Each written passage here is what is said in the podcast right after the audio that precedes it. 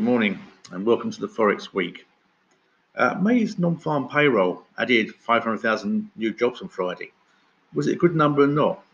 It was definitely a data miss as economists were forecasting 600,000 new jobs.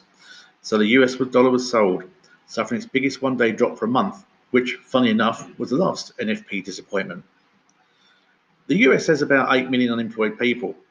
However, there are easily 8 million available jobs according to the last JOLTS number. So could the problem be that the US government are still providing pandemic relief money? Getting money for nothing is not really an incentive to go to work. Uh, these payments will start to stop in the coming months, so I think we can probably predict some bigger NFP numbers uh, coming sometime soon. That's all in the future. This week deserves our attention. Uh, we start the week with a couple of slow days, highlights more Q1 GDP readings from Japan and the Eurozone. As we're at the uh, June, which is approaching the end of Q2, I don't think anybody will care.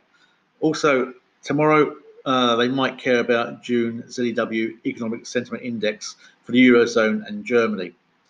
On Wednesday, the Bank of Canada has a monetary policy meeting. Uh, no changes expected. However, the Bank of Canada is one of the more hawkish central banks. Uh, so they could spring a surprise in their statement or the governor's press conference calls later on. So all loonie traders watch out. Thursday could well be an exciting day. We have an ECB meeting and press conference, which is not that exciting usually. However, we have US CPI coming out at the same time that ECB President Christine Lagarde starts to speak. This could be a volatile recipe for the euro.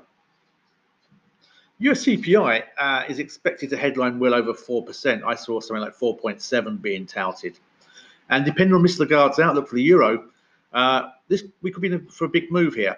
If she's if we get the CPI that is big and she's not particularly impressed by the eurozone economic performance, then I think the euro could take a fall. Uh, then on Friday we have UK manufacturing and industrial production, uh, which probably keep us interested for a few minutes. So have a great week trading. Good luck. And to contact us or me, email, email even, support at 8dragonstrade.com. That's the number eight, then dragonstrade.com. Good luck.